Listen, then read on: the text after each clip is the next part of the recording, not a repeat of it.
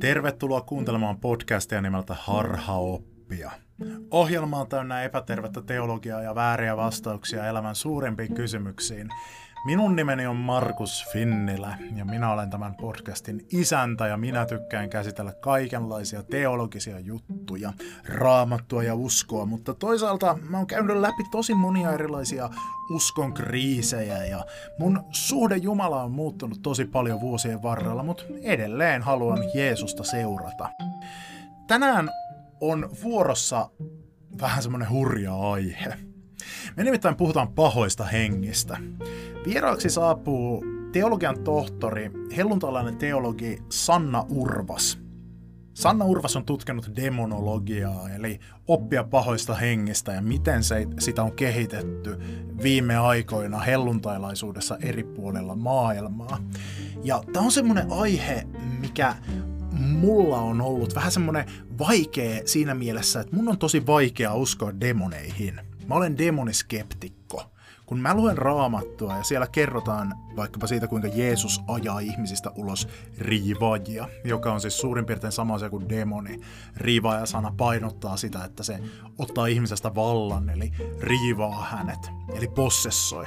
Niin kun mä luen näitä tarinoita, niin mulla tulee semmoinen fiilis, että nämä vaikuttaa ihan satujutuilta mä en näe mun ympärilläni demonien toimintaa. Mä helposti otan semmoisen raamatun tulkinnan, jossa mä oikeastaan koitan selittää jotenkin tyhjiin nämä, että ei tämmöisiä niin näkymättömiä olioita tämän välttämättä tarvitse tarkoittaa. Tässä jaksossa mä kysyn siis aiheen todelliselta asiantuntijalta Sanna Urvakselta sitä, että miksi meidän pitäisi uskoa tämmöisiin demoneihin – Tapahtuuko tämmöisiä possessio- eli riivousilmiöitä jossain päin maailmaa? Tarvitseeko näitä selittää näkymättömien ilkeiden henkiolentojen toiminnalla vai voidaanko miettiä, että kysymyksessä olisi jonkinlaisia sellaisia persoonattomia, inhimillisen pahuuden ilmenemismuotoja, jotka voivat joissakin tilanteissa tietyssä maailmankuvassa ottaa tämmöisen ilmenemisasun, joka näyttää sieltä kuin joku vieras mieli ottaisi vallan ihmisestä.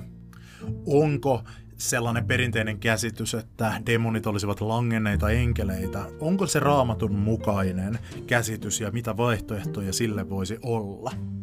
Tätä jaksoa ei välttämättä kannata nyt lasten kanssa kuunnella, koska aihepiiri on pelottava ja tulee uni ja tulee paha mieli sitten, kun näkee pikkupiruista unta. Mä opin tästä keskustelusta tosi paljon ja monet mun käsitykset menivät uusiksi.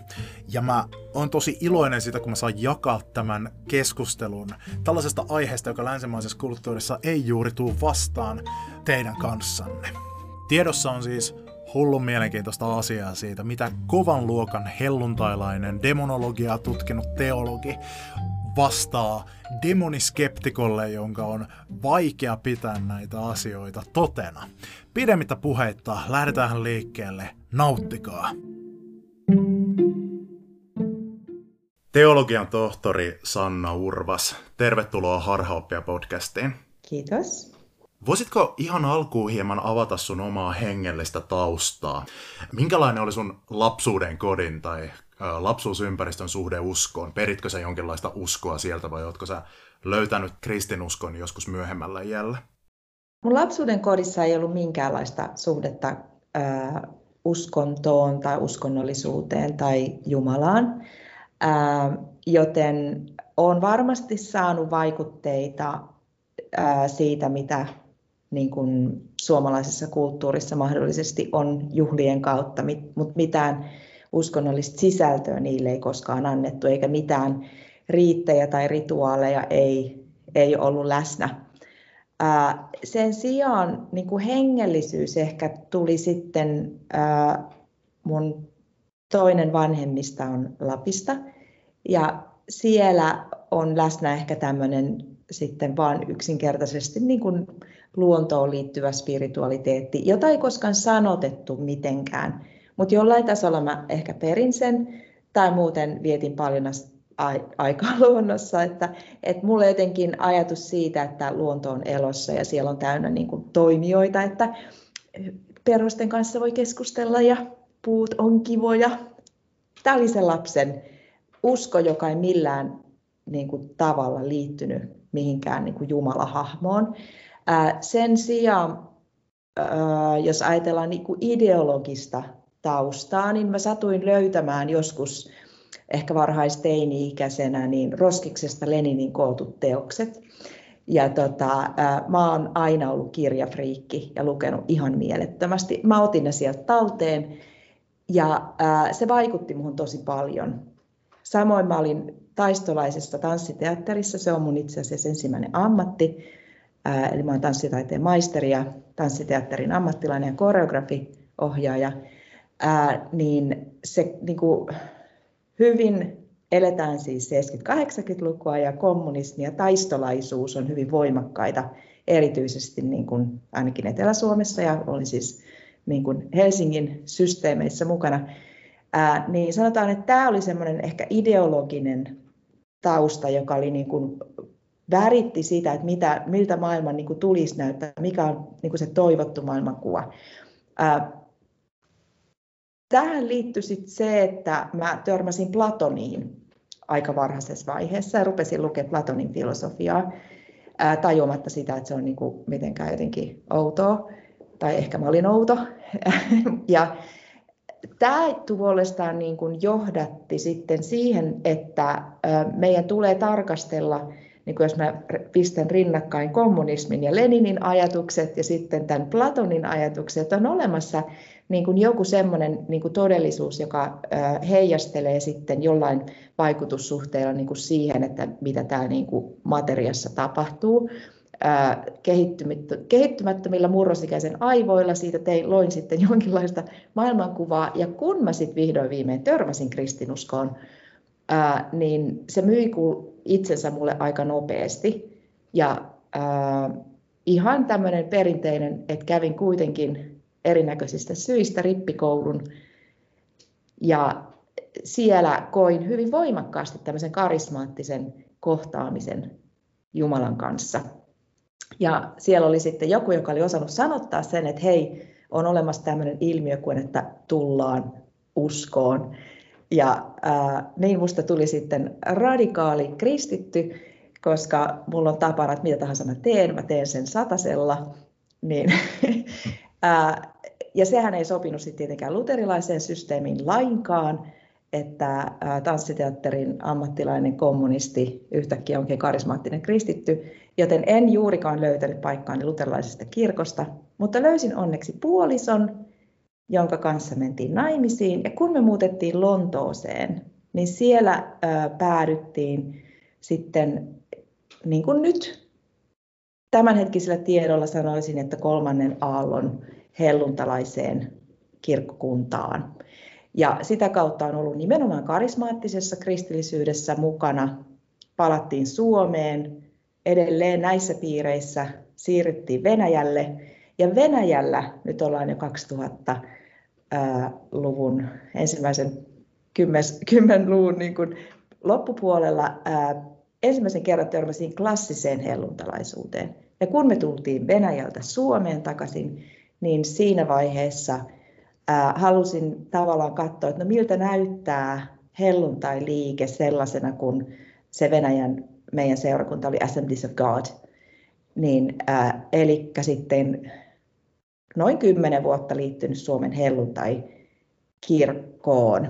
En katso itseäni helluntalaiseksi niin kuin ehkä helluntalaisuus määrittelee sen Suomessa, kuulun helluntai-kirkkoon, että mä näen, että mun helluntalaisuuteni on globaalia helluntalaisuutta. Että mä, mä samaistun siihen, mitä mä näen tuolla ympäri maailmaa.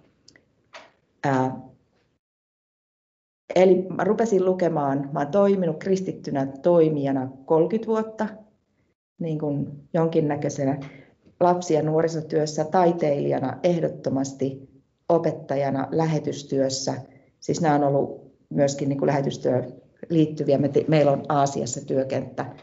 Ää, ja sitten teologiaa niin kuin opiskellut reilu 10 vuotta sitten niin kuin akateemisesti, mutta lukenut 30 vuotta hyvin paljon.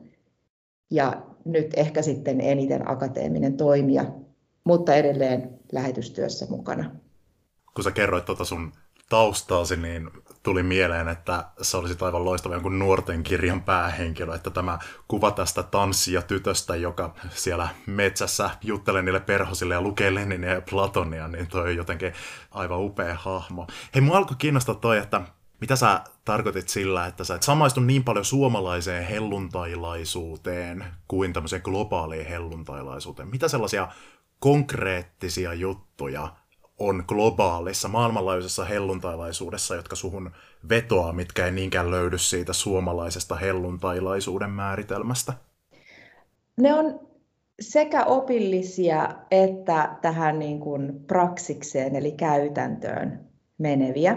Ää, opillisesti ajatella, niin tuolla maailmalla mä näen ja törmään progressiiviseen helluntalaisuuteen, joka on avannut tietyllä tavalla semmoisia, ainakin jos suhte, verrataan suhteessa klassiseen helluntalaisuuteen, niin sitä opillista määrittelyä ihan niin kuin hurjasti, eikä, se, eikä sanoudu enää, enää tämmöiseen parhamilaiseen ensimerkki oppi, whatever, mikä se suomeksi nyt onkaan, uh, initial evidence, mä aina unohdan, mitä se on suomeksi, uh, ja lähtenyt niin kuin sanottamaan tietyllä tavalla tämmöisen uh, sen kaltaisen alkuperäisen helluntalaisen, joka oli hyvin vahvasti yhteiskunnallinen ää, liike ja toimija, ää, ennen kuin se onneton lähti sitten menemään niin kuin naimisiin fundamentalistisen evankelikaalisuuden kanssa, niin tietyllä tavalla mä näen, että progressiivinen helluntalaisuus ottaa niin kuin tosissaan tämän nykyhetken ja tietyllä tavalla semmoisen vanhan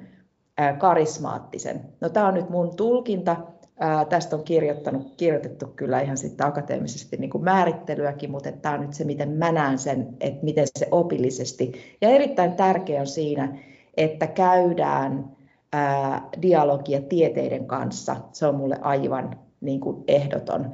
Ja tämä tuntuu olevan Suomessa semmoinen ehkä hieman niin kuin lapsen kengissä oleva ajattelu, että se nähdään niin kuin tietyllä tavalla uhkana. Ja tämä on niin kuin opillisesti mulle ongelma, miksi mä en samaistu suomalaiseen helluntalaisuuden semmoiseen niin määrittelevään paradigmaan, mitä tällä hetkellä on, kun taas tuolla globaalisti kyllä.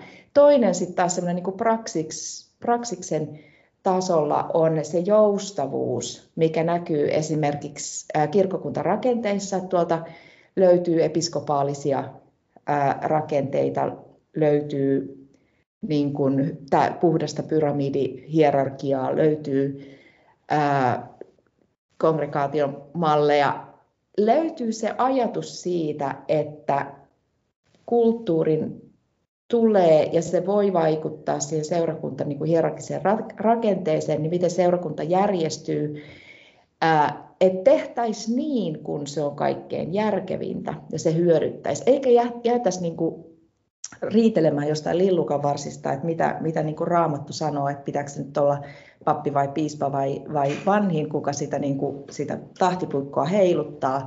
Musta se on turha riitely.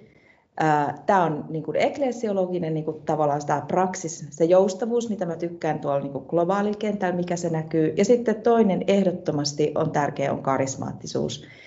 Mä rakastan afrikkalaisia seurakuntia ja sitä afrikkalaista niin kuin menoa. Mä en ehkä välttämättä sanota sitä asiaa aina kaikkia juttuja samalla tavalla kuin he, mutta ää, koska mä toimin Arto Hämäläisen henkilökohtaisena avustajana ja sitä kautta on African Pentecostal, Mission, eli Afrikan helluntai kirkkokuntien globaali kattojärjestö, niin siinä työssä mukana.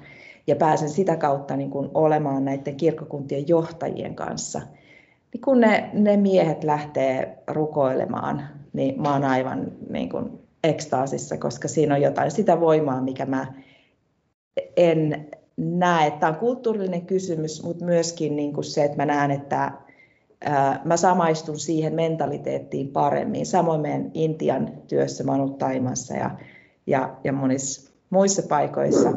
Ää, ja tämä on yksi sellainen niin kuin tekijä, että mä oon enemmän kotona siellä usein kuin täällä Suomessa. Ja tämän mä en laita näitä hyvä-huono akselille, vaan tämä on kulttuurillista erilaisuutta. Ja mä en ole ehkä vaan koskaan kotiutunut tähän suomalaisen helluntalaisuuden praksikseen niin hyvin. Toi, miten sä kuvailet tota globaalia helluntailaisuutta, niin se jotenkin muistuttaa mua semmosista, mitä mä oon aina itse kelaillut, että on helluntailaisuuden parhaita puolia, koska mä, mä itse oon ollut suurimman osan elämästäni helluntailainen ja ihan nyt juuri siirtynyt evankelis-luterilaisen kirkon jäseneksi, mutta en mitenkään ajattele kääntäneeni selkääni helluntailaisuudelle, vaan jotenkin mulla tuli itsellä siis semmoinen ahtauden tunne suomalaisessa helluntailaisuudessa juuri sen takia, koska mä en, mä en niin nähnyt siinä justiin tätä, mitä sä sanoit, että se, siinä oli tämmöistä niin yhteiskunnallisen oikeudenmukaisuuden tämmöistä radikaalia rajojen rajojen rikkomista siinä varhaisessa helluntailaisuudessa ja sitten tämmöinen ajatus progressiivisesta helluntailaisuudesta ja siitä, että kuunnellaan vaikkapa tieteitä, se kuulostaa jotenkin niin upealta verrattuna sitten siihen, mikä on ollut oma kokemus Suomessa monesti, että täytyy vaikka sitoutua semmoiseen raamattofundamentalismiin, mikä niin kuin sanot on vierasta sille alkuperäiselle helluntailaisuudelle. Niin millä tavalla sä kuitenkin löydät sen hengellisen kodin suomalaisessa helluntailaisuudessa, koska mulla se nyt toistaiseksi ainakin se muodostui jotenkin niin ahdistavaksi se tavallaan olo siitä, että mulla, mä jotenkin koen, että mulla ei ole semmoista ajattelun vapautta, että mä pystyn olemaan rehellinen itselleni kaikesta, kaikesta niin kuin epäilyksistä tai muusta semmoisista. Niin miten sä ajattelevana ihmisenä, sä kuitenkin toimit näkyvästi Suomen helluntai-liikkeessä, niin tästä huolimatta kuitenkin pystyt kokemaan sen omaksi hengelliseksi kodiksi? Mä lähden aina siitä ajatuksesta, että me kaikki ihmiset ollaan hirveän inhimillisiä ja vajavaisia ja erehtyväisiä. Ja ää, niin kuin on varmasti monia semmoisia, jotka joutuu todella niin kuin nieleskelemään ja sietämään niin kuin mun juttuja, niin mä sitten yritän nieleskellä ja sietää ja yritän rakentaa siltoja, yritän rakentaa keskusteluyhteyttä.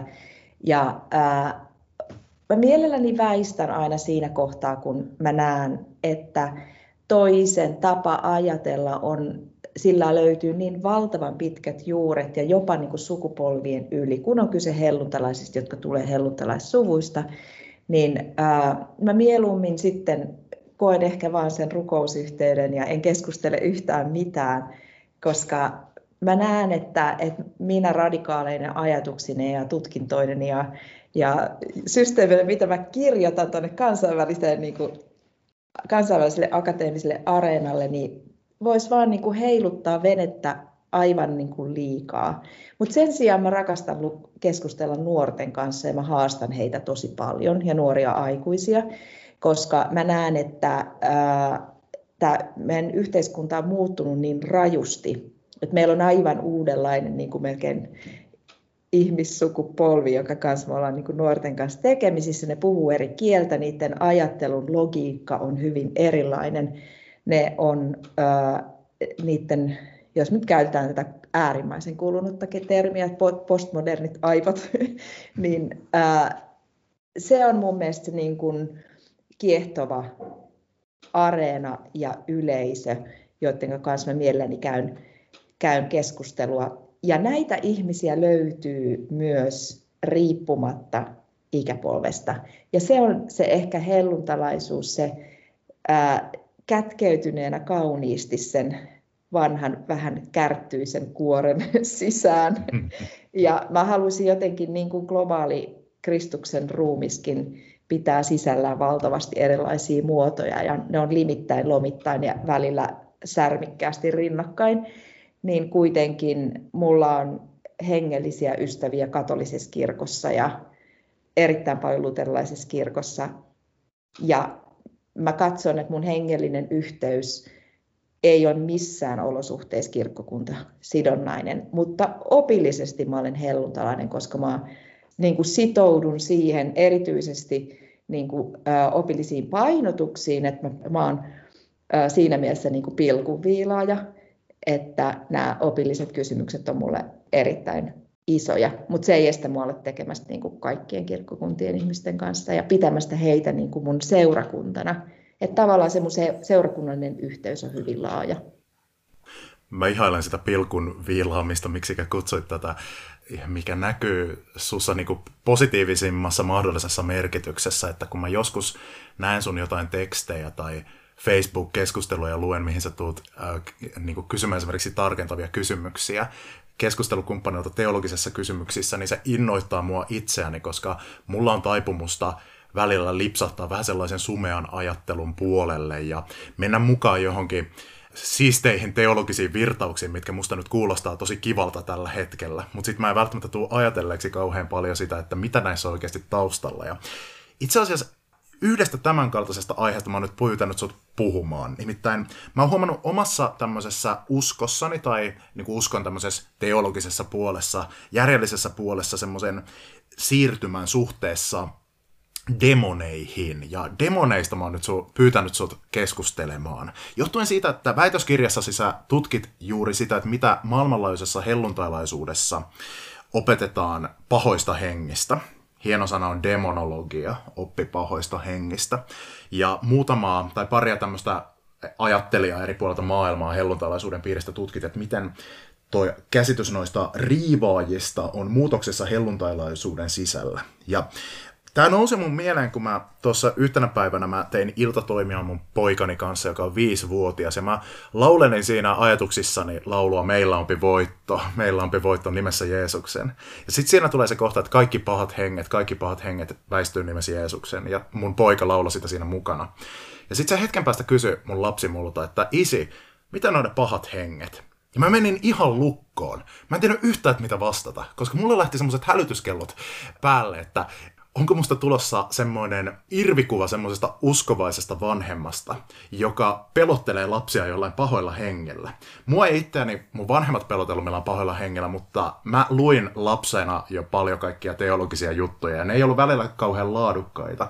Ja mä lu- luin vaikka jotain demonijuttuja kauheasti, jossa kerrottiin jostain riipaajista ja muista semmosista. Ja mä muistan, kuinka mä oon kouluikäisenä sängyssäni maannut enkä ole saanut unta ollenkaan, kun mua on pelottanut, mitä jos kohta tulee demoni sisään tuosta ovesta, koska mä olin lukenut jonkun tämmöisen jutun, että demoni tuli ovesta, niin niin kun mun lapsi kysyi multa sitä, että mitä ne pahat henget on, niin mulla tuli tämmöiset flashbackit sieltä, semmoinen pelko, että voi ei, enkä mä nyt aiheuta mun lapselleni sellaista kasvuympäristöä, jossa hänen täytyy pelätä jotain pahoja henkiä. Ja mä sitten päädyin vastaamaan hänelle vaan jotain sellaista, että no, entisaikoihin niin pahuutta monesti kutsuttiin tälleen pahoiksi hengiksi, että maailmassa on kaikenlaisia pahojakin juttuja, mitä ihmiset vaikka tekee toisilleen, mutta meidän ei tarvitse pelätä niitä, koska Jeesus on kuitenkin aina vahvempi kuin, ja rakkaus on vahvempi kuin pahuus. Mutta mä en tiedä, että oliko mä hirveän rehellinen siinä, koska mä sivuutin sen henkikysymyksen siitä. Miten sä sanoisit, että miten mä onnistuin vastaamaan tuohon kysymykseen mun lapselleni? Mun mielestä sä onnistuit ihan mielettömän hyvin, koska äh, jos mä ajatellaan lapsen spiritualiteetin kehitysvaiheita, niin siinä vaiheessa, missä se on lapsi, tällä hetkellä on, niin hän ylipäätään, jos hän on viisi, niin hänellä abstraktin ajattelun niin kuin se edes niin kuin kehitys ei ole vielä oikeastaan vielä käynnistynyt, eli hän on niin kuin poikkeusälykäs ja hänellä olisi niin kuin, äh, varhaistunut nämä niin kuin kehitys, ajattelun kehitysvaiheet. Ja hänen käsityksensä Jumalasta on sun ja teidän vanhempien rakkaus häneen. Ja vähitellen abstrakti ajattelu, niin kun se semanttinen taso liitetään siihen hänen kokemaansa rakkauteen ja turvallisuuteen ja läheisyyteen ja huolenpitoon, mitä hän saa kotona. Ja äh, on ihan turha sekoittaa siihen mitään henkikysymyksiä mun mielestä koska hänelle ole, ne on vielä sanoja, ne ei vielä tule konkretian tasolle, koska hänelle ei ole vielä sitä ajattelua mahdollista, niin kuin mä sanoin. Sen sijaan, että jos sä sanot näin, että, että se oli niin kuin entisaikojen tapa, niin se ei siinä mielessä pidä paikkansa, että, että edelleen suomen kielessä meillä on sana henki, joka äh, konnotaatio johtaa kahteen eri os, niin kuin, merkitykseen. Toinen niistä on, että on, on joku ilmapiirin omainen ää, asia, että siellä on voittoisa henki, kun suomalaiset pelaa lätkää ja leijonien henki jyrää punakoneen ja näin. Me tiedetään tämä, tota, mä oon lätkäperheestä, en itse katso lätkää, mutta sitä ei voi sivuuttaa. Mutta sitten meillä on henki niin, että se viittaa olioihin. Eli nyt me ruvetaan puhumaan näistä aineettomista olioista. Lapsi ei kykene tätä tätä niin kuin eroa vielä lainkaan erottamaan sillä semanttisella tasolla, mutta hänelle täytyy kuitenkin siinä mielessä jossain vaiheessa ruveta jäsentää näiden sanojen käyttöä. Eli siinä mielessä että sanoo, että, että ei olisi enää niin kuin tätä sanaa käyttöä, että on paha henki, joka on niin kuin olio, niin on siinä mielessä niin kuin harhaanjohtava, että kyllä se sanan käyttö edelleen meillä on, mutta se, että miten me uskotaanko me siihen niitä olioita, niin sehän on ihan eri kysymys. Jossain kohtaa on hyvä kuitenkin lasten kanssa keskustella siitä, että meillä on raamatussa tarinoita, jos hän saa jonkinnäköistä niin kuin perustavaa ra- raamattukasvatusta. Ja sitten kun näkee, että se lapsi alkaa itse kysellä esimerkiksi jostain ra- raamatun narratiivien pohjalta näitä kysymyksiä, että, että mikä on se, minkä Jeesus ajo pois, tai mikä oli se, mikä meni niihin sikoihin. Niin kyllä mä haastan, että sä teet itselle selväksi sen, mikä on sun mielestä loogisin tapa selittää, mutta kaikkein tärkeintä lapselle on aina, aina, aina lopettaa se keskustelu siihen, että eikö meillä ole ihana taivaan isä ja Jeesus, joka pitää niin paljon huolta, että sun ei koskaan tarvitse pelätä näitä, koska ne on jo voitettu. Hmm. Eli Kristus Victor niin kuin teologia on demonologian se, mikä pistää aina se, niin kuin se kirjat kiinni. Kaikki keskustelut aina päätetään Kristus Victor teemaan. Oli sitten kyse lapsesta tai aikuisesta. Hmm. Eli sellaista teologista painotusta, jossa ristiä lähestytään siitä näkökulmasta, että siinä oli kysymys siitä, että Jeesus kuolemallaan kukisti pimeyden vallat ja synnin, ja jossa siis nähdään Kristus ennen kaikkea voittajana. No joo, käydäänhän sitten hommiin, eli selvittämään sitä, että mitä näistä nyt kannattaisi ajatella. Koska tosiaan mun on vaikea uskoa demoneihin. Mun on vaikea pitää niitä sellaisena realistisena osana mun maailman kuvaa. Ja sen takia musta on hirveän kiinnostava keskustella sun kanssa tästä, koska mä oon tottunut kaikki mun keskusteluni riivaajista, henkivalloista, pahoista hengistä käymään lähinnä sellaisten ihmisten kanssa, jotka eivät ole nyt välttämättä akateemisesti kauhean ansioituneita. Ja sä olet ainoita intellektuelleja, jotka mä tiedän, joka puhuu ja ottaa vakavasti esimerkiksi tämmöiset demoneihin liittyvät asiat. Evankeliumeissa siis on vaikka kuinka paljon kertomuksia siitä, kuinka Jeesus kohtaa jonkun riivatun tyypin ja puhuttelee sitten sitä henkeä, joka tässä tyypissä on, ja vapauttaa sen ihmisen siitä riivaamistilasta, ajaa ne henget ulos, eli harjoittaa eksorkismia. Monen länsimaisen ihmisen on vaikea ottaa näitä tarinoita vakavasti, koska useimmilla meistä meidän kokemukset demoneista liittyy tämmöisiin fiktiivisiin tarinoihin, joita tulee jossain kauhuelokuvissa tai jossain peleissä tai kirjoissa esiin, eivätkä ne vaikuta olevan osa todellista elämää. Esimerkiksi tämmöinen riivaamiskertomus, se ei soita meille kelloja monelle meistä, eikä me tunnisteta oikeasta elämästä tuommoisia tapahtumia. Tapahtuuko tällaisia riivausilmiöitä ihan oikeasti? Ja tapahtuuko nykyään tuommoista eksorkismia, joka on jollakin lailla verrattavissa siihen, mitä Jeesuksen kerrotaan tehneen? Äh, kyllä tapahtuu. Ja samanaikaisesti mun täytyy, äh, tota, tässä on niin valtavasti erilaisia tulokulmia, mutta jos mä nyt vastaan ihan suoraan sun kysymykseen, niin niitä on niitä tilanteita myöskin Suomessa, mutta ne on huomattavan harvinaisia täällä. Samanaikaisesti meidän täytyy olla tietoisia siitä, että kolmannen allen helluntalaisuuden vanavedessä on syntynyt sen kaltaisia teologisia konstruktioita, joiden takana on muun muassa Charles Kraft ja C. Peter Wagner, jossa tämmöinen demoninen todellisuus niin kuin possessiomielessä on verraten yleistä. Et kyse on siitä, että silloin paljon semmoisesta ilmiötodellisuudesta, joka on selitettävissä kaikella muulla kuin oikeasti demonisella possessiolla, niin tulkitaan tämän demonitodellisuuden kautta. Tämä Craftin ja Wagnerilaisen, ja on siellä Derek Prince, on Rebecca Brown, näitähän löytyy, Cindy Jacobs, no, ne on kaikki tätä tavallaan samaa genreä. Heidän teologiansa on kyllä revitty ihan palasiksi akateemisen teologian toimesta ja niin kuin tuomittu erittäin niin kuin heikkotasoiseksi. Eli tavallaan syy, minkä takia mä haluan pitää tätä aihetta, on se, että mä haluan, tämän kaltainen tulkintametodi on valitettavan yleistä, vaikkakin piilotetusti myös Suomessa, ja mä yritän sitä repiä alas, koska se on haitallista. Valitettavan usein esimerkiksi mielenterveyden ongelmat selitetään demonisiksi, mutta hyvin paljon käytetään esimerkiksi tämmöiset on sukukirouskäsitteitä ja muuta, että, et, ja paljon sitä, että erilaiset vaikeudet, niin nähdään se vastustaja jotenkin siellä niin kuin persoonallisena pahana jossakin pimeydessä ja sitä vastaan pitää taistella ja hengellisen sodankäynnän käsitteet ja näin. Tämä on siis virheellistä ja haitallista teologiaa ehdottomasti, mutta sitten kun kysytään, että kysyit, että onko sitten kuitenkin olemassa niin kuin ihan aitoja tilanteita, niin ne löytyy semmoisista kulttuureista, missä harjoitetaan aktiivisesti noituutta. Ja noituus on nyt se väylä, joka läpi koko historian, vaikka länsimainen kristillisyys on kyllä 1200-luvulta eteenpäin tehnyt valitettavat inkvisiition toimijoiden kautta niin kuin valitettavia virheliikkeitä tässä noituuskysymyksessä, mutta silti noituus on se väylä, jonka kautta syntyy liitos näiden tämmöisten olioiden, eli aineettomien persoonallisten, nimenomaan pahojen olioiden niin kuin yhtymäkohta ihmiseen. Okei.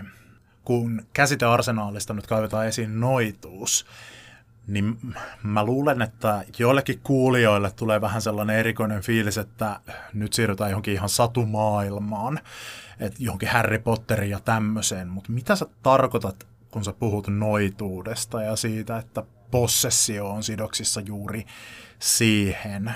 että mä tiedän sen, että uskontotieteessä noituudella tarkoitetaan tietynlaiseen maailmankuvaan linkittyviä uskonnollisia tapoja ja, ja niin kuin magian harjoittamista vaikka jossain luonnonuskonnoissa tai uuspakanuudessa, mutta mistä sä puhut, kun sä puhut noituudesta? Mä pidin siitä viime viikolla just puolentoista tunnin luennon, että mitä sanoisin pähkinänkuoressa. Noituudella yleensä tarkoitetaan sitä, että tausta viitekehyksenä on maailmankuva, jossa oletetaan, että näkymättömässä todellisuudessa on voimia tai toimijoita, joiden kanssa ihminen voi olla tekemisissä.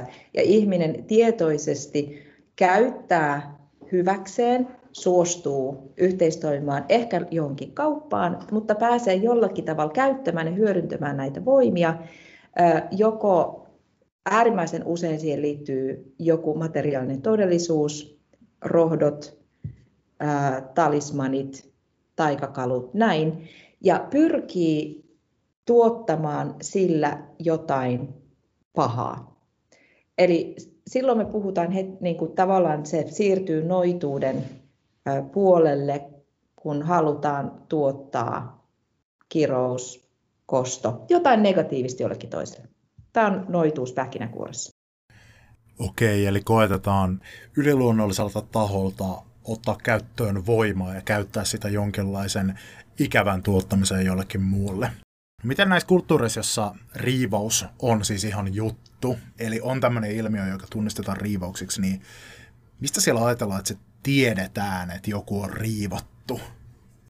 Miltä se näyttää, mistä me voidaan se tunnistaa, niin siitä on kaikilla kirkkokunnilla erittäin ja hämmästyttävän y- yhtäläinen niin kuin tavallaan kuvaus. Eli se näyttää, riippumatta kulttuurista, niin se näyttää joka puolella se ilmiö samalta. Se, että miten se eksorsismi ää, niin kuin sitten tapahtuu, niin sekin on yllättävän samanlaista, kun tarkastellaan niin kuin läpi historian näitä, ää, niin kuin näitä liturgioita, tai sitten jos on kyseessä sen kaltainen kirkkokunta, jossa ei ole liturgia, niin minkälaiset tavat siellä on. Samanaikaisesti mun väitöskirjassa oleva tutkimuskohteen, jossa on tehty tutkimusta nimenomaan tämä mun kaanalaisessa kontekstissa, niin siellä kun valitettavasti muun muassa Derek Princein opetuksen kautta pääsi syntymään semmoinen vahingollinen tulkintametodi, että kaikkea ruvettiin tulkitsemaan demoniseksi, niin kaikista niin kuin väitetyistä tapauksista vain 10 prosenttia oli aidosti possessiotapauksia. kun niitä sitten käytettiin niin kuin case studyja läpi, ja niitä on siis lähemmäs tuhat siinä niin kuin tutkimusaineistossa. Ja sen takia siellä tehdään semmoista erityiskoulutusta pastoreille, jotta he oppii tunnistamaan. Eli yli 90 prosenttia lähetetään sairaalaan ja mielenterveyden niin kuin, tuen piiriin. Mutta koska noituus on siellä olennainen osa sitä paikallista kulttuuria, suurin osa kristityistä ei synny kristityiksi, vaan kääntyy. Heillä on tavalla tai toisella sen heimo riitti perinteiden kautta erittäin vahva kosketus noituuks, niin kuin Abisa on se käsite siellä, että ne ei puhu, niin kuin, mutta se on kuitenkin noituuden kanssa tekemisissä, se on noituutta. Ja silloin nämä possessio-tilanteet niin pääsee syntymään, kun henkilö aktiivisesti etsii voimaa tuot näkymättömästä todellisuudesta tehdäkseen jotain pahaa jollekin toiselle. Ja tämä on myöskin universaali uskontotieteissä tunnistettava ilmiö, että kun lähdetään etsimään pahaa toimijuutta ja etsitään siihen niin kuin se ää, tietyllä tavalla se energia, se voima tuosta niin näkymättömästä todellisuudesta, niin se ei aina, mutta se saattaa johtaa sen kaltaisen tilanteen, että se jokin tunnistamaton voima ihan oikeasti, ja nyt mä siirryn kahteen eri hiekkalaatikkoon, joko psykologian näkökulmasta sekoittaa sen tyypin pään että sille oikeasti syntyy niin vaikea dissosiaatioilmiö, että näyttäisi, kun siellä olisi kaksi. Eli tätä tarkastellaan aina sekä psykologian että sit niinku tavallaan teologian avulla. Eli tätä voitaisiin kutsua, niin katsoa ää, niinku dissos, niinku äärimmäisen vahvana dissosiaatioilmiönä, kun ihmisen moraalitoimijuus on ajettu alas niin jonkinnäköisenä niin kuin omituisena kompensaatioilmiönä tämmöinen dissosiaatio siellä mahdollisesti käynnistyy. Sitä ei pystytä selittämään, että miten se, niin kuin, tai äh, kun on psykologisesti tutkimus tästä on tehty ihan valtavasti, mutta ei ole välttämättä semmoisia niin kuin, traumaperäisiä niin kuin psykiatrian malleja, että miten tämmöinen niin possessioilmiö, mutta sitä voidaan ku, yrittää kuvantaa. Mutta se, mikä tekee sitten tänne, että, että kummassa hiekkalaatikossa me ollaan, ollaanko me siellä psykologian hiekkalaatikossa, että me voidaan sanoa, että tämä on niin dissosiaatio-kysymys, vai mennäänkö siihen tilanteeseen, että me katsotaan sitten teologian, että se on oikeasti possessiotilanne, niin me voidaan, meillä ei ole mitään tieteellistä mittaristoa sanoa, että kummassa hiekkalaatikko kuvastaa totuutta, koska ne, ne, ne kuvastaa samaa ilmiötä. Mutta yksi asia, mitä me voidaan käyttää ja mitä käytetään sit nimenomaan tuolla noissa maissa ja muun muassa tässä Kaanassa ja tutkimusaineistossa on se, että mitä tapahtuu siinä ihmisessä, kun hän käy tämmöisen eksorsistisen niin kuin liturgin ja prosessin läpi. Ja jos ne muutokset on yhtäkkisiä, fysiologisia, psykologisia, mentaalisia, niin todennäköisyys on, että siinä on ollut oikeasti possessiotilanne, koska me tiedetään, että kun jos me hypätään nyt takaisin sinne psykologian hiekkalaatikkoon, niin tämmöisellä niin kuin yksittäisellä terapiasessiolla ei pystytä niitä muutoksia saamaan aikaiseksi. Mutta yleensä possessio aina sekoittaa sen ihmisen pään, kuten mä sanoin, että se voi olla, että kun se on tunnistettavissa myöskin tämmöiseksi niin kuin tietyn tyyppiseksi mahdolliseksi dissosiaatio tilanteessa, koska siinä on esimerkiksi poikkeuksellista niin kuin fyysistä voimaa ja usein äänen muuttaminen ja niin kuin, ihan kuin olisi niin kuin useampi persoona siinä näin. Niin nämä, jotka on käyneet läpi tämmöisen yhtäkkisen vapautumisen, voittopuolisesti aina tarvitsee terapiaa. Eli nyt mä vastasin sulle äärimmäisen niin kuin, monimutkaisesti ja pitkästi, mutta kun tämä on erittäin moniulotteinen hankala aihe. Mutta mä vielä alleviivan sitä, että me ei voi, meillä ei ole tieteellisesti mitään fakta-evidenssiä, mutta meillä on tavallaan semmoinen niin kuin evidenssi sen kautta, että meillä ei ole käytettävissä selitysmallia esimerkiksi psykologian tai psykiatrian kautta, joka selittäisi sen, että miksi eksorsismi silloin, kun on oletettavaa, että siinä on oikea possessio, yhtäkkiä toimii niin kokonaisvaltaisesti. Sä sanoit siitä, että monesti se, että onko kysymys tämmöisestä dissosiaatiohäiriöstä, ihan, ihan tämmöisestä luonnollisesta, psykologisesta vai tämmöisestä demonipossessioilmiöstä, riivauksesta, niin se käy ilmi siitä, että toimiiko se eksorkismi vai ei, että kokeeko se vapautuksen siinä, kun hänestä koitetaan ajan niitä riivaajia ulos. Saanko mä, hei, mä korjaan. Se, että henkilö kokee vapautuksen, ei ole mikään mittari. Koska okay. se voi olla täysin psykologinen kokemus, joka voidaan sanottaa henkilölle ulkopuolelta. Eli se ei ole mittari, että kokeeko henkilö vapautuksen, vaan tapahtuuko muutos. Ja se muutos täytyy tapahtua kaikilla niin kuin, osa-alueilla, eli niin kuin men- mentaalisella, hengellisellä ja fysiologisella, niin kuin fyysisellä puolella elämässä kaikilla alueilla. Ihmisen subjektiivinen kokemus ei ole mittari. Loistava keskeytys. Öm, mihin olin tulossa, oli se, että eikö siinä ole valtava tämmöisen psykologisen vahingon mahdollisuus, jos tavallaan lähdetään eka kokeilemaan sillä eksorkismilla, että eka koitetaan, että no ajetaan susta nyt riivaajia pihalle ja katsotaan, että lähteekö, että oliko siinä sitten kysymys riivauksesta. Niin eikö sellaiselle ihmiselle, joka jo valmiiksi kärsii tämmöisestä todella vaikeasta psykologisesta ongelmasta, niin voi olla ihan valtavaa uutta haittaa siitä, että jos häntä lähdetään kohtelemaan edes hypoteettisesti riivattuna. Siis niin ei missään olosuhteessa edes tehdä. Ei missään olosuhteissa. Eli me ei koskaan tehdä mitään oletuksia edes siitä, että henkilö sanoo olemansa riivattu. Sekään ei ole mikään mittari. Ja e-, eksorsismi, nyt tätä voi suomen kielessä jotkut kääntää se eksorkismi ja eksorsismi, mulla on tämä jälkimmäinen, mutta sille väliin me puhutaan koko ajan samasta asiasta. Se on se viimeinen keino.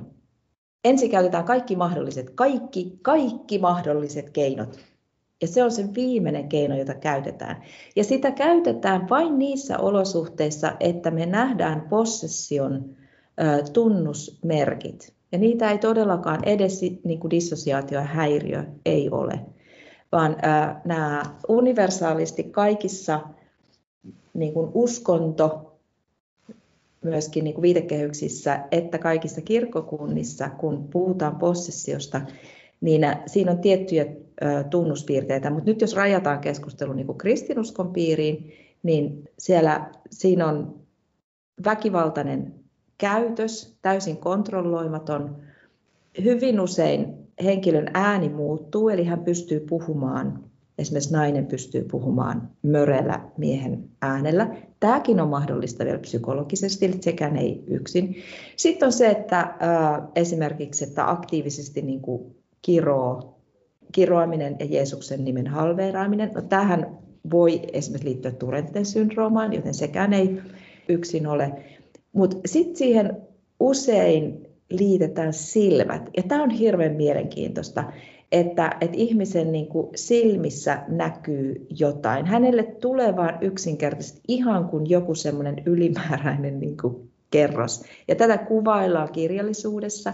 Ja se on vähän semmoinen, niin kuin, että... Mm, No toikin varmaan voisi selittyä jollain psykologisella niin kuin ilmiöllä. On olemassa hyvin karismaattisia ihmisiä. Mä olen itse teatterialalta, joten mä tiedän, että näyttelijätkin pystyy kaiken näköistä niin saamaan itsestään irti. Mutta kun nämä kaikki on yhdessä ja nä- näyttäytyy yhdessä, ja ihminen ei ole niin kuin mistään muusta saanut apua, niin nämä on ihmisiä, jotka sitten tuolla esimerkiksi Intiassa, missä me palvellaan, meillä on ollut 20 vuotta siellä yhteistyökumppanit ja tehdään siellä niin seurakunnan istutusta ja hengellistä työtä, niin siinä vaiheessa tartutaan siihen, että, että hei, mitäs jos rukoiltaisiin sun puolesta. Eli ei missään olosuhteessa ensimmäisenä keinona. Miten tuota tilaa kuvataan sitten tämmöisessä ihan sekulaarissa lääke tieteellisessä tai psykologisessa kirjallisuudessa? Tunnistetaanko toi joksikin semmoiseksi omaksi ilmiökseen? Kuvaillaanko sitä näillä samankaltaisilla piirteillä ja mitä, mitä siihen suositellaan tämmöiseksi niin kuin hoitoavuksi ihan sekulaarin lääketieteen puolelta? mä uskon, että psykoosi on ehkä varmaan yksi. Mä en ole niin kuin, psykiatrian asiantuntija missään olosuhteessa, olen lukenut sitä ja yritän sitä ymmärtää, mutta kunnioitan heidän ammattitaitoja, joten en, en niin kuin, vahvasti astu sille tontille. Mutta ä, tapauksia, joita on, niin koska he on, saattaa, tai siis ovat usein joko väkivaltaisen aggressiivisia, aggressiivisia toisia kohtaan tai itseään kohtaan, niin ää, yleensä ne sitten lääke, lääkehoito mahdollisesti niin kuin shokkihoitona niin kuin annetaan sähköä tai, tai kylmää. Tämä on niin kuin perinteistä, mitä on aikaisemmin tehty, mutta nykyäänkin saatetaan, mikä saattaa olla tämmöisen ehkä pitkäaikaisen psykoosin hoitaja. Nyt jos kuuntelee joku, joku psykiatri ää, mua, niin ota yhteyttä ja selitä mulle paremmin.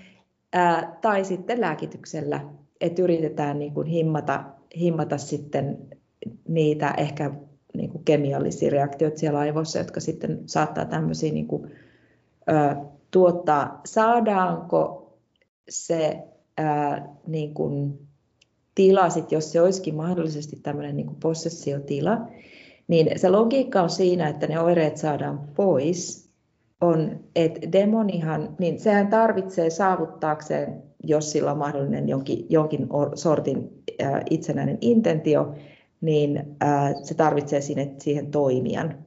Joten sitten jos sun se toimija, fyysinen toimija, eli se ihminen on pikkasen niin pistetty pois pelistä, niin se saattaa se ongelma ratketa sillä. Tämä on nyt tämmöinen ää, niin kuin tavallaan nar- raamattu narratiivinen selitysmalli tähän, mutta kun kysyit multa niin kuin näiden tätä risteysmallia, niin tämä on tämä on niin kuin myöskin niin kuin semanttisesti niin vaikea alue, koska meillä on raamatussa tietyn tyyppinen niin kuin koodisto puhua tästä asiasta. Meillä on psykologiassa toinen koodisto ja sitten esimerkiksi niin kuin, ä, teologiassa on niin kuin kolmas koodisto.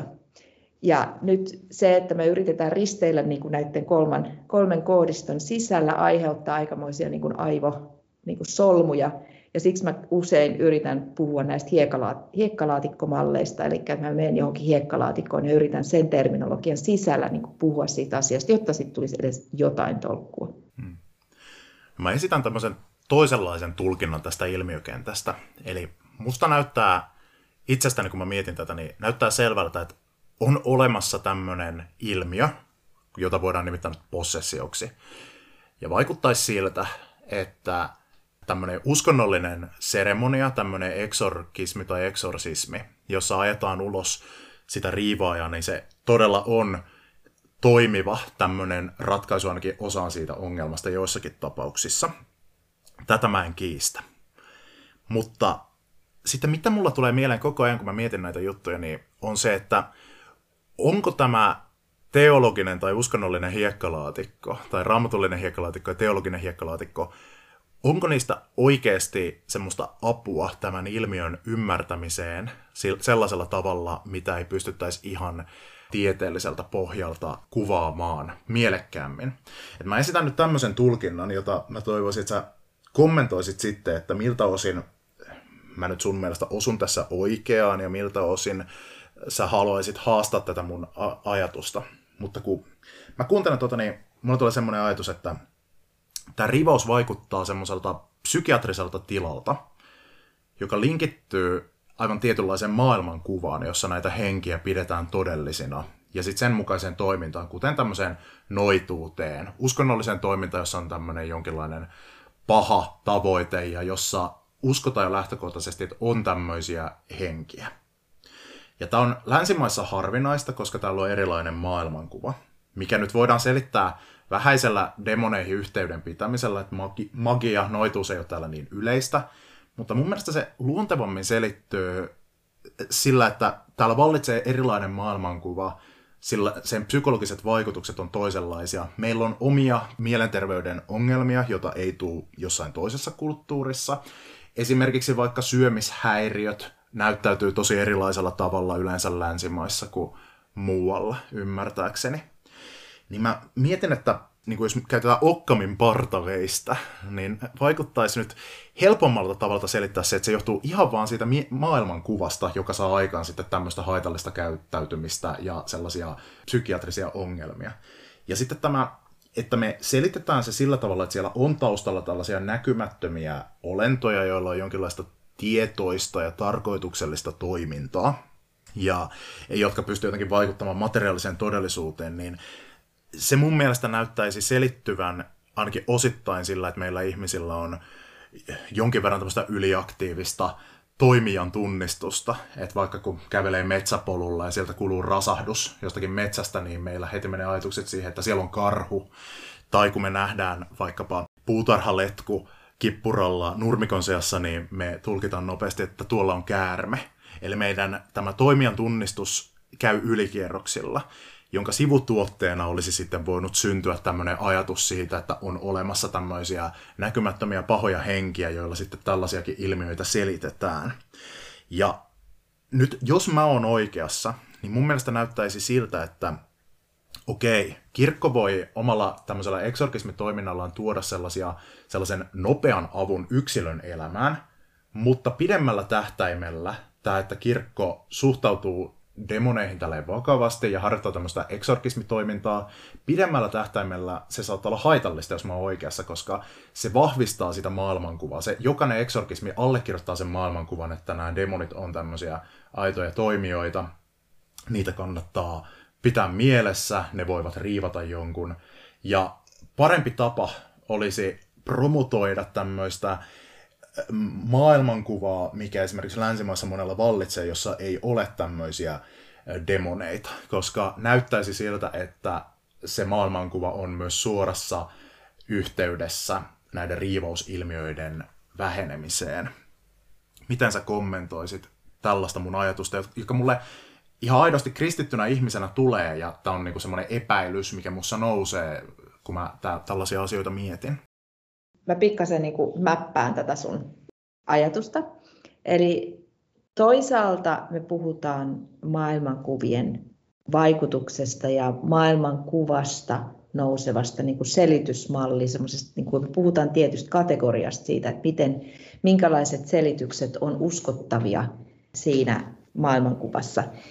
Ja tämän sisälle sijoittuu sitten nämä selitysmalleina esimerkiksi tämä to, toimijatunnistus, mekanismi, joka me tiedetään ja tunnistaan, tiedetään, että semmoinen niin ihmisellä on ja, ja joillakin se tota, toimii vähemmän vilkkaasti ja toisella tosi vilkkaasti ja tähänhän niin temperamentti- ja persoonallisuustyyppikysymykset vaikuttaa tähän tosi paljon, mikä on sitten ihan oma keskustelualueensa, ettei mennä siihen, mutta että se kuuluu niin kuin siihen kategoriaan niin kuin se, että, että ketkä katsoo olevansa tosi profeetallisia, nyt pääsen vähän mutta tämä liittyy itse asiassa tähän temperamenttikysymykseen ja niin kuin persoonatyyppi ja sit, niin kuin, minkälaiset selitysmallit itse asiassa resonoi henkilölle paremmin. Eli nyt tietää, niin kuin tämä persoonatyyppien kysymys on myöskin asia, joka sijoittuu maailmankuvaan, koska sitten se maailmankuva syöttää niitä selitysmalleja, mutta siellä sama, sama niin kuin filosofisen, yhteiskunnallisen, filosofisen maailmankuvan sisällä on erilaisia persoonatyyppejä, jotka hakee erilaisia malleja. Sen takia meillä ei ole, ei ole niin kuin tämmöinen monokulttuuri, vaan meillä on aika, aika lailla erilaisia niin kuin näin. Mutta sitten ää, jos me lähdetään ajattelemaan sitä, että on tietynlainen maailmankuva, jonka, johon ihminen niin kuin, tietyllä tavalla niin kuin, syntyy ja se tutustutetaan. Eli se tulee vähän niin kuin annettuna. Ja sitten on ihmisen kokemusmaailma ja sitten on se, minkä se valitsee. Ja ää, nyt tullaan sitten niin kuin teologian ja tunnustuksellisuuden niin kuin alueelle. Ää, eli jos, kun sä sanoit, että, että niin kuin länsimaisille tuntuu niin kuin vieraalta uskoa, tai niin kuin operoida sen ajatuksen kanssa, että mitäköhän nämä esimerkiksi nämä, niin kuin, nämä demonihahmot sitten niin kuin olisi, että ei, eikö olisi niin kuin loogisempaa, että me tavallaan redusoidaan ne tämmöisiin psykologisiin kuviin, niin tässähän tietyllä tavalla, mitä sä oot nyt tekemässä, niin sori, että mä nyt niin kohdistan tämän näin, näin suoraan, mutta sanotaan, että henkilö, joka pohtii näitä kysymyksiä, niin on tekemässä sitä, että mikä on mun su, niin kuin suhde epistemologisesti, tietoteoreettisesti, totuussektorilla sillä, että minkä arvon mä annan sille, narraatiolle, jota raamattu edustaa, plus mikä on se todellisuuskuva ja se kosmologia, miten me ajatellaan, miten tämä, niin tämä kosmos, universumi ja tämä todellisuus rakentuu, mistä raamattu puhuu. Ja nämä muodostaa nyt jonkinlaiset raamit sille, sille maailmankuvalle. Mä yritän konkretisoida. Eli nyt jos äh, me päätetään, että, että mä haluan kuitenkin, koen, että ehkä sillä raamatulla on joku virka, joku sija, joku informaatio, joka on relevantti ymmärtääksemme tätä kosmologista, tätä universumia, tätä todellisuutta, jossa me eletään, niin me joudutaan tehdä valinta siitä, että miten mä suhtaudun siihen narraatioon, joka, ja nyt mä en puhu demoneista, vaan että on olemassa hyvä ja paha. Ja tästä tulee nyt ontologinen kysymys enemmänkin kuin psykologinen. Koska ontologisesti, jos me lähdetään, eli puhutaan olemuksen siitä, mikä on olemassa, joko niin kuin ontologisesti niin kuin ilmiö tai sitten teo, enemmän ehkä teoreettisesti metafysiikkaa tai vähän keinotekoinen jako, mutta mä nyt teen tämmöisen tässä niin kuin käytännön syystä tässä tilanteessa. Jos me lähdetään niin kuin redusoimaan psykologia edellä meidän kosmologista metafysiikkaa, niin me ajaudutaan siihen tilanteeseen, että ihmiskeskeisesti me oletetaan, että todellisuuden niin kuin määrittely tulee ihmisen kokemuksen ja ihmisen tuottaman tulkinnan ihmisestä kautta.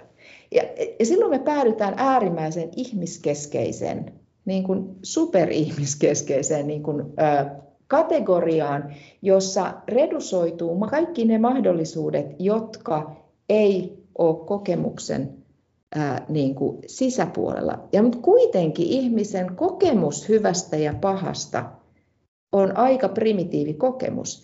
Ja nyt me tiedetään, että on olemassa maailmankuva selitysmalleja, jossa tämmöistä niin kuin selkeää dualismia ei ole. Ja niistä ehkä arvalakkimalleina tun niin kuin helpoimmin ymmärrettävästi tämmöinen hindulais-buddhalainen systeemi, missä niin kuin hyvällä ja pahalla ei ole samanlaista niin kuin tarkkarajasta määrittelyä. Mutta tämähän ei ole kristillinen tai niin kuin juutalaiskristillinen tai seemiläinen kuva. Eli pointtina, mä, mä niin kuin tavallaan nyt nostan sun kysymyksen, olen pahoillani, että mä teen vähän pikkasen väkivaltaa sun kysymykselle, mutta mä nostankin sen sille tasolle, että onko meidän todellisuuden tarkastelussa olemassa hyvä, paha jaottelua. Jos me päädytään siihen, että meillä ei ole hyvä paha ajattelua, vaan kaikki on redusoitavissa psykologiseen niin kuin määrittelyyn, nyt mä vähän kiusaan sua, niin silloin, silloin sä päädyt sen kaltaiseen maailmankuvaan, joka ei ole koherentti enää sen juutalais seemiläis kristillisen maailmankuvan kanssa, jolloin sun kysymys ei ole relevantti enää, koska sä, sä oot hypännyt sieltä hiekkalatikosta pois. Pointtina on se, että kun me yritetään määrittää ja pohtia sitä, että minkälaista toimijuutta tässä kosmos, kosmoksessa on. Onko tässä olemassa toimijuutta, joka olisi aineetonta, intentionaalista ja niin, että sillä, sillä on pahat aikomukset. Niin me päädytään siihen ongelmaan, että meidän täytyy jotenkin yrittää hahmottaa joko sen agenttiutta tai sen olemusta tai kausaliteetteja tai sitä primääristä niin kuin alkulähdettä. Lähtien siitä, että meillä on kaiken alku, joka on vain ja ainoastaan hyvä. Ja jos me tästä luovutaan se, että kaiken alkulähde olemisen, kaiken eksistenssion alkulähde on hyvä, jos me luovutaan siitä, niin me ei olla enää kristillisellä hiekkalaatikolla lainkaan. Ja silloin ei ole niin kuin mielekästä edes keskustella. Tai me, se muuttuu uskontodialogiksi eikä teologi, teologiaksi. Pysyit sä kärryillä? Kyllä mä uskon, uskon pysyväni kärryillä. Ja jos en pysynyt, niin se varmaan käy ilmi mun jatkokysymyksestä ja voit sitten siinä kohtaa selventää asiaa uudestaan. Mä, mä mietin sitä, että siis mulle todellakin raamattu on tässä merkityksellinen. Mut, mutta tavallaan se, että miten raamatun puhe vaikka henkivalloista on muuttunut mulle uudestaan merkitykselliseksi, niin se on vaatinut sitä, että mä oon ottanut vähän sellaista etäisyyttä tähän ajatuksen näistä näkymättömistä pahoista olennoista. Koska sit mun silmät on auennut sille, että kyllä mä todellakin näen tässä maailmassa mun ympärillä sellaista pahuutta, joka on ihmisiä suurempaa. Esimerkiksi mietitään jotain vaikkapa ilmastonmuutosta, joka toimii tässä maailmassa ikään kuin semmoisena itsenäisenä voimana, joka aiheuttaa valtavasti paljon kärsimystä tässä maailmassa. Ja se, se johtuu ihmisten valinnoista, mutta syyllisyys ei kuitenkaan ole kenenkään yksilöllisen ihmisen, vaan se tavallaan on kasvanut osiensa summaa suuremmaksi tämä ilmiö. Ja sen takia, jotta se saadaan vaikkapa ratkaistua, niin vaaditaan sitä, että tavallaan kaikki tekisi porukalla parannuksen. Mutta, mutta se, se ei onnistukaan niin helposti, koska tuo ilmiö, joka on olemassa, tuo ilmastonmuutos, se rieputtelee meitä ihmiskuntaa ja ohjaa jopa kaikkein niin kuin ympäristöasioista tietoisimpienkin asio, ihmisten käyttäytymistä ja kulutustaipumuksia. Me eletään osana sellaista systeemiä, joka on tällainen niin kuin Jumalan tahdon vastainen, tämmöistä taloudellista ja poliittista ja, ja tämmöistä kokonaisuutta, joka aiheuttaa ilmastonmuutosta. Ja tämä ihmisten toiminnasta nouseva tämmöinen suurempi ilmiö, niin mun on oikeastaan aika helppoa lähestyä tämän kaltaisia niin hienosti sanottuna emergenttejä ilmiöitä sen raamatullisen henkivaltapuheen kautta, koska raamatus monesti puhe esimerkiksi pahoista hengistä liitetään tämmöisiin poliittisiin ja taloudellisiin ja sotilaallisiin mahteihin. Mutta jos me ajatellaan näin, niin mä niin tiedän, että mitä tähän toisi lisää sitten se, että oletettaisiin, että siellä on lisäksi semmoinen, semmoinen näkymätön olio, jolla on tämmöistä tietoista mentaalista toimintaa. Että eikö, eikö me voitaisiin tulkita nämä pahat henget tämmöisinä ihmisen toiminnasta nousevina, ihmisten synnistä nousevana kollektiivisena tämmöisenä niin kuin isoina ilmiöinä, jotka ikään kuin toimii itsenäisesti, jotka saa siinä mielessä tämmöisiä persoonan kaltaisia piirteitä. Joo, ja nyt mielenkiintoista tämä, että kun sä käytät sanaa persoonan kaltainen piirre ja puhut ilmastonmuutoksesta ihan niin kuin se olisi intentionaalinen olio, niin onko se semantiikkaa vai puhut sä oliotodellisuudesta? Sä äsken käytit ilmastonmuutoksesta sen kaltaista niin kuin, äh, niin kuin tavallaan selitysmalleja, missä sä antropomorfit soit sen aika voimakkaasti, että sillä on esimerkiksi intentio. Silloinhan sä viittaat jo niin kuin personifikoituneeseen pahuuteen. Mä, mä tarkennan sitä niin, että mä näen sen semmoisena asiana, joka on osittain meidän sanojen ulottumattomissa. Ja mä mä joudun käyttämään siitä tämmöistä persoonan kaltaista niin kuin, piirrettä. Miten vaikka taloustieteessä puhutaan markkinavoimista, tämmöisinä, että ni, niillä on tietynlaista tahtoa ja tämmöistä. Meidän on pakko pu- viitata niihin sillä tavalla, koska ne on niin monimutkaisia ja vaikeita asioita, mitä meidän normaali tähän konkreettiseen todellisuuteen rajoittunut kieli ei pysty suoraan kuvailemaan. Niin, että se viittaa todellisuuteen se meidän tämmöinen persoonallistava puhe, mutta se ei tarkoita sitä, että ne olisi samassa mielessä nyt persoonia, tai ainakaan, että ne olisi jotain tämmöisiä langenneita enkeleitä siellä kaiken taustalla, että jos kaikki ihmiset kuolisi, niin nämä voimat jatkaisivat elämäänsä ja etsisivät uudenlaisia tapoja ilmetä, vaan että ne nousee koko ajan ihmisten toiminnasta. Ja siinä mielessä se persoonallisuus, mikä, mitä näissä näkyy ja tämmöinen toiminto, niin se kaikki tulee ihmisten persoonista ja ihmisten toiminnasta. Mutta mä, mä en näe, että siellä on oliota, joka ajattelee, oliota nimeltä ilmastonmuutos, joka istahtaa miettimään, että hmm, nostaisinko maapallon lämpötilaa nyt neljä astetta. Mutta se kuitenkin toimii tavallaan kuin se olisi itsenäinen toimija ja jotain muuta kuin me ihmiset. Mutta se nousee koko ajan meidän ihmisten toiminnasta. Okei, tämä oli, oli hyvä, että sä te täsmensit tämän, koska tämä on, tämä on hirveän tärkeää, että tämä erottelu, erottelu tehdään. No, lähdetään ensinnäkin siitä, että tämä langennut enkeli-narratiivi hyvin lyhyesti, se ei ole raamatullinen. Se nousee intertestamentillisesta apokryfisesta tekstitraditiosta, jonka Justinus Marttyyri sitten apologeettisista syistä ottaa käyttöön ja siitä alkaa semmoinen niin narraatio, että saatana lankesi taivaasta ja näin poispäin. Ne käytetään Jesaja ja Hesekiel ne on tutkimus tässä viime vuosikymmenen ja mennen tullen niin kuin osoittanut virheelliseksi. Saa lukea mun väitöskirjan kakkosluvusta. En enempää viittaa tähän, mutta tämä on jo niin kuin kansainvälinen teologia tietää tämän niin kuin erittäin hyvin. Sen sijaan se viittaa tähän emergenssiteoriaan ja selitit sen tosi hyvin. Ja tämä on yksi mun mielestä täysin validi selitysmalli sille, että me voitaisiin ymmärtää, mitä on paha toimijuus, koska fakta on se, että raamattu ei anna meille mitään järkevää ontologista selitysmallia. Me nähdään, että Jeesus, niin kuin evankeliumikertomuksissakin evankelistat tai kuka tahansa sen tekstitradition takana onkaan, niin eivät koherentisti ilmaise ja selitä niitä possessio kautta vapauttamis kautta parantamistilanteita yhtenäisesti. Eli siellä näkyy kirjoittajan tausta, oletukset siitä, että ö, kuka tietää, onko parempi selittää niin, että sairaus on demonin takana tai se on demoni tai se on vain pelkkä Jeesus vaan parantaa. Pointtina tässä on nyt se, että meillä ei ole olemassa mitään metafysiikan tasolla olevaa tyhjentävää selitystä demonisesta todellisuudesta, mikä on avannut tietenkin sitten akateemiselle teologialle sen mahdollisuuden, että siihen voidaan etsiä erilaisia selitysmalleja, että on minkä kuvailit, on erittäin hyvä ja pätevä.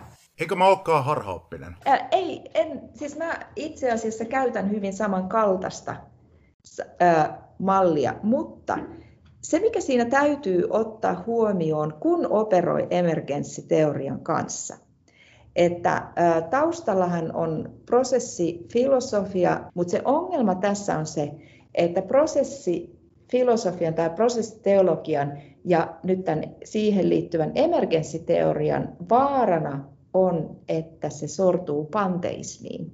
Ja olennaista on se, että kun me yritetään määritellä sitä aineetonta pahaa toimijuutta, niin meidän täytyy koko ajan niin kuin pitää se kosmologinen niin kuin kokonaiskuva siellä taustalla ja ne toimijuudet ja ontologiset kategoriat. Eli kun sä operoit emergenssiteorialla, niin sen taustallahan on ajatus siitä, että ihmisen mieli on emergoitunut aivomassasta ja sen takia me voidaan puhua persoonista, jolla on mieli ja henki ja niin edespäin. Ja tämä liittyy myöskin meidän niin kuin kristilliseen tunnustukseen ylösnousemusruumiista ja kuoleman jälkeisestä elämästä. Mutta kun me puhutaan ontologisista kategorioista, me puhutaan aineettomista pahoista, niin se sanoit ihan oikein, että, että tavallaan niillä on samanaikaisesti niin kuin riippuvuussuhde tähän luotuun todellisuuteen ihmisten ontologisen kategorian, koska ihmisessä on se pahuus, mistä se saa voimansa. Ja miksi paha on olemassa, niin tämä tulee taas sitten niin kuin luomisteologiassa puhutaan genoottisesta luomisesta, eli transcendenttisuuden säilyttäminen, mikä on äärimmäisen tärkeää meidän kristillisessä teologiassa, koska jos ei mistä transcendenttisuuselementtiä niin kuin Jumala opissa pidetä, niin me, me sorrutaan, me ajaudutaan panteismiin. Eli Jumala täytyy säilyttää tuon puoleisena ainakin osittain, että hän ei ole pelkästään niin kuin tätä, tässä universumissa oleva niin. Ja, ja tämä, tämä liittyy nyt tähän paha, hyvä paha dualismiin sen takia, että kun, jos me luovutaan siitä, kuten mä sanoin aikaisemmin, että se, että se paha olisi läsnä jo siellä jumaluudessa itsessään, niin äh, me, me poistutaan kristilliseltä toiminta niin kuin areenalta, me, me ollaan poistuttu sieltä hiekkalaatikolta. Mutta tämä transcendenttisuus ja luomisen genoottinen, eli Jumala antaa tilaa luodulle todellisuudelle, koska hän on transcendenttinen. Ja siellä se on spontaania energia, ener, energia on se, se Septuagintan sana, joka siinä mm. luomistilanteessa niin kuin on läsnä. Ja tämä synnyttää sen, se vapauden, spontaanisuuden ja energian yhteistoiminta synnyttää pahan todellisuuden mahdollisuuden joka sitten siellä syntyy, koska se on genoottista olemista. Ja tämä näin klassinen kristinusko on aina pahan pikkasen niin kuin sillä platonisesti, mutta se on täysin seemiläistä, että pahuus on itse asiassa Jumalan läsnäolon vajetta. josta tulee sitten, mutta se pointti tässä, miksi mä tätä, tätä metafysiikkaa sulle niin jauhan, on, että voidaanko me tunnistaa, kun sä sanoit itse, että me ei tiedetä, onko ne oliotasoa vai semanttistasoa, se paha, se ilmastonmuutos, tai puhutaan usein se, niin kuin vedetään natsikortti, että oliko natsismin niin kuin edustama paha demonista pahaa. Niin ää, nyt me siirrytään pastoraaliteologian puolelle. On täysin yhden tekevää loppujen lopuksi, onko se olio, jolla on intentionaalinen, itsenäinen ää, niin kuin olemassaolon oikeus, eli se olisi eri ontologinen kategoria kuin ihmisistä emergoitunut.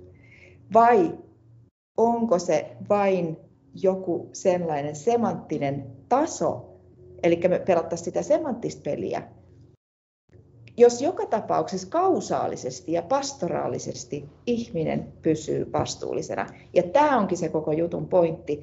Eli nyt tässä voidaan hyvin käyttää kontekstuaaliteologian teorioita, joko Bevansia tai Lutspetakia tai Kraftia, niin kuin varsinaista Kraftia, ei sitä häröä Kraftia, että mikä selitysmalli kommunikoi pastoraalisesti parhaimman kausaalisen lopputuloksen siitä, että ihmiset oikeasti niin tekisivät sen parannuksen. Eli ei ole harhaoppista käyttää emergenttistä teoriaa. Raamattu antaa sen, sen mahdollisuuden, paitsi sitten sä joudut tekemään omat eskatologiset niin loppupäätelmässä, mutta ei mennä siihen, se on niin pitkä keskustelu. Teologian tohtori Sanna Urvasta on ollut aivan järjettömän kiinnostava keskustelu ja tästä aukeisi niin monta jatkokeskustelun paikkaa. Mä luulen, että kuulijat saa tästä tosi paljon ja monella menee kategoriat uusiksi. Mä voin kertoa, että ainakin mä sain tästä hirveän paljon. Tähän vielä ihan loppuun, jotta palautetaan asiaa siihen, mistä kaikessa on oikeasti kysymys pohjimmiltaan. Yksi minuutti. Miten sä kertoisit tämän puolen evankeliumista. Miten sä evankelioisit nyt sellaista ihmistä, jonka on, jolle tämä koko demonipuhe on vierasta? Ja miten sä kommunikoisit sen väittämän, mikä sisältyy kristinuskon ilosanomaan, että Kristus on kuolemallaan ja ylösnousemuksellaan voittanut nämä pimeyden vallat? Mitä se tarkoittaa? Mä kysyisin, mä istuisin sen henkilön viereen.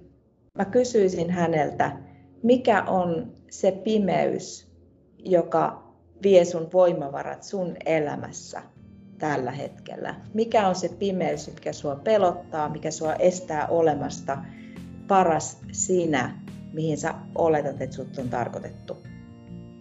Mä kuuntelisin, mitä hän sanoo, ja mä en sanoisi, että Jeesus on vastaus kaikkeen, vaan mä sanoisin, että hei, mä uskon, että on olemassa voimavaroja, on olemassa rakkaus, on olemassa yhteisö, joka löytyy siitä niin kuin kristillisen uskon piiristä. Haluatko tutustua mun kanssa siihen? Kiitos oikein paljon haastattelusta. Ei kestä. Siunausta. Ja siinä oli meidän tämänkertainen harhaoppia jakso. Jäikö sulle kysyttävää, kommentoitavaa, kritiikin aihetta? Voit lähettää viestiä osoitteeseen harhaoppia at gmail.com. Mutta nyt rauhaa, rakkautta ja pyhän kolmiyhteisen Jumalan siunausta sinulle hyvä harhaoppinen kuulijani.